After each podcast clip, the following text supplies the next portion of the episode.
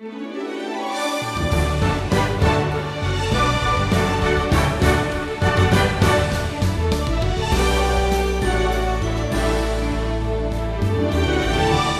back over your life as I ask you this question. What are some things that you've really invested time and energy into? What you pursue in life reveals who you are. A few things really worth investing in are wise friends, good counsel, and a righteous lifestyle. When you pursue those things, you testify to your relationship with the Lord and you set an example for others who desire to honor him. Stephen called today's lesson Words and Work. What we've studied so far in the first nine chapters of Proverbs is, in many ways, an introduction. We've been given the great importance of wisdom. We've been invited to pursue uh, wisdom, to dig for wisdom, to embrace the wisdom of God. Uh, we've also been given some warnings about rejecting the wisdom of God. Now, with that, we come here to chapter 10, where verse 1 repeats the book's title The Proverbs of Solomon. And what we have here is the beginning of a rather long section of the book that gives us a series of individual uh, isolated proverbs. Each, each verse or each proverb stands alone. There isn't any extended discussion. And what that means is that from here on, most of this book is going to be impossible to outline. If you're a Bible teacher or a pastor or a missionary and you've tried to teach through this book, you, you know what I'm facing uh, right now. Solomon is going to touch on a number of topics, and he's going to do it rapidly, and frankly, he's going to do it repeatedly. Now, if you go back to 1 Kings chapter 4 and verse 32, uh, we're told that Solomon spoke 3,000 proverbs. So, here in the book of Proverbs, we only have a small collection of them. However, these are the proverbs the Spirit of God wanted to preserve in his inspired record of Scripture. We're not given all the proverbs, but these are the proverbs God wanted us to have. Now, let me say a couple of things about Hebrew proverbs. They're written in poetic style, and, and what you're going to notice most often is something called parallelism. What that means is the second line of the proverb parallels the first line. In fact, the second line often repeats the thought of the first line and just uses different words. Sometimes the second line creates a contrast to the first line. Uh, here in chapter 10, uh, back at verse 1, we read, A wise son makes a glad father, but a foolish son is sorrow to his mother. Well, there's the contrast. Well, another thing to keep in mind is that a proverb is not a guarantee. It's a general rule, a general principle. It generally comes true, but not always in everyone's life. For instance, over here in, in verse 9, we read, Whoever walks in integrity walks securely, but he who makes his ways crooked will be found out. Well, let me tell you, there are a lot of honest people in the world who've been mistreated. And there are a lot of crooked people in the world who seem to have it made. They never get caught. But this principle is a general rule. It, it generally holds true in life. And that's why honest people live with the security of knowing they're doing the right thing. Uh, crooked people, well, generally they're going to be looking over their shoulder to see if they've been found out. Now, as we go through many of these proverbs, I want you to keep in mind that they offer general principles to follow. Uh, like this one down here in verse 12 Hatred stirs up strife, but love covers all offenses. Well, the first part is rather obvious. Hatred creates conflict. But love, he says, covers all offenses. That is, a loving person is willing to forgive other people. You know, uh, some people put every little offense against them into a pot and they keep it on the stove burner of their heart. And every day they walk by there and they, they, they stir that pot they want to remember what somebody said or, or, or, or what they did that hurt their feelings. So, this particular proverb really creates a question for us in terms of application. And the question to ask ourselves with this proverb is this Are we going to empty out that pot, or do we want to keep on stirring it up? Now, down here in verse 27, we have another proverb that Solomon has already touched on. It reads, The fear of the Lord prolongs life, but the years of the wicked will be short. Now, again, this is a, a general principle. You live a holy life, and it'll generally be a healthier life and a little longer life because you're not going to abuse your body. But there are exceptions.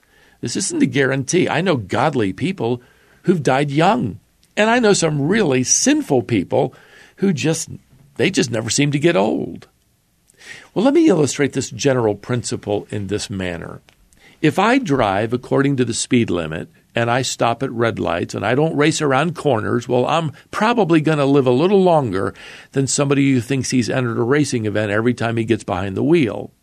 I was on the interstate the other day, and a guy passed me doing well over 100 miles an hour. He's weaving around cars recklessly. Now, I might be the one who gets into an accident at some point, and that man may never get into an accident. But in general, he's much more at risk of dying on the highway than I am.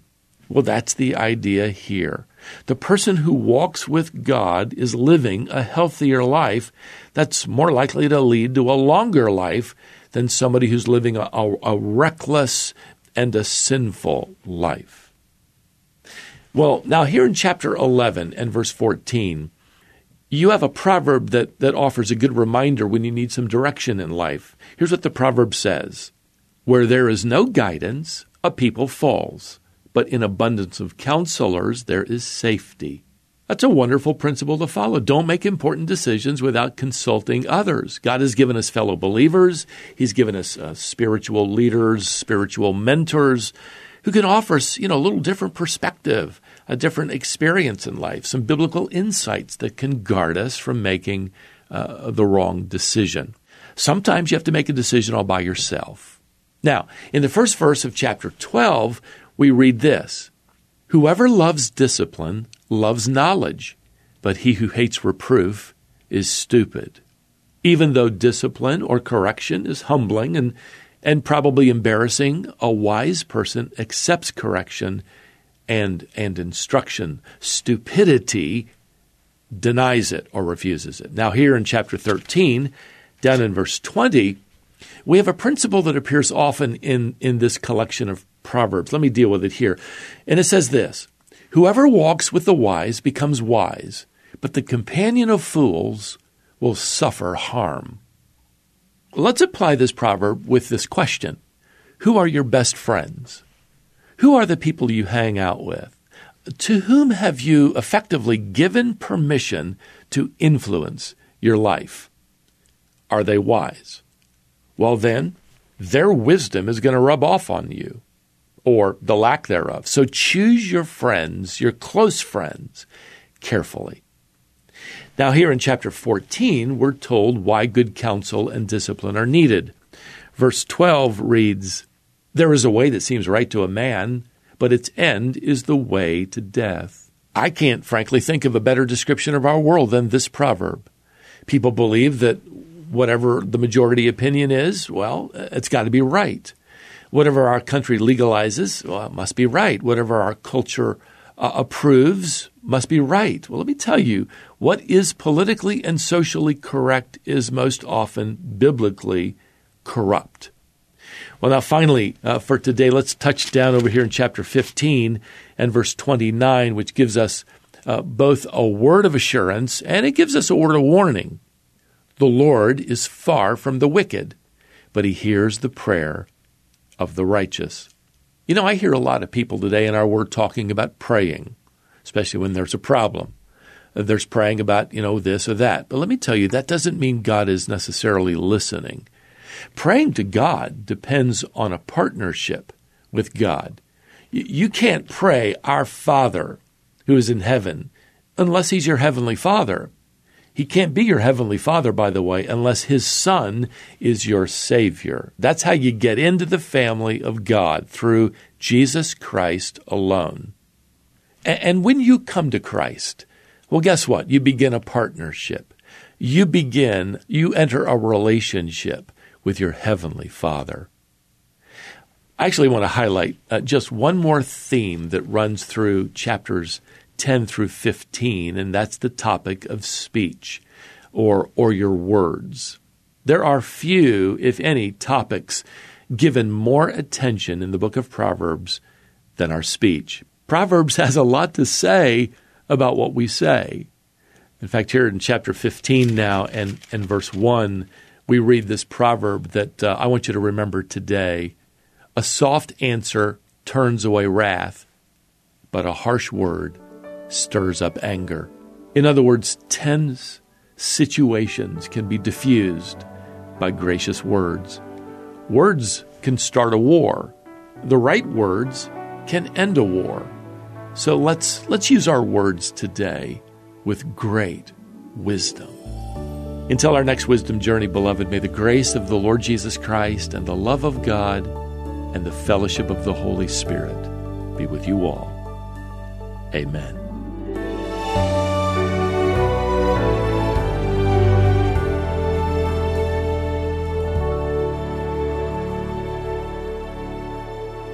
Thanks for having joined us today as Stephen continues his journey through the Proverbs. This is the Wisdom Journey. Stephen is teaching through the entire Bible, all 66 books, with a new lesson each weekday. Subscribe to the Wisdom Journey podcast on your favorite podcast app. When you do, it'll help you pursue a walk of wisdom that's rooted in God's Word. Join us next time on this wisdom journey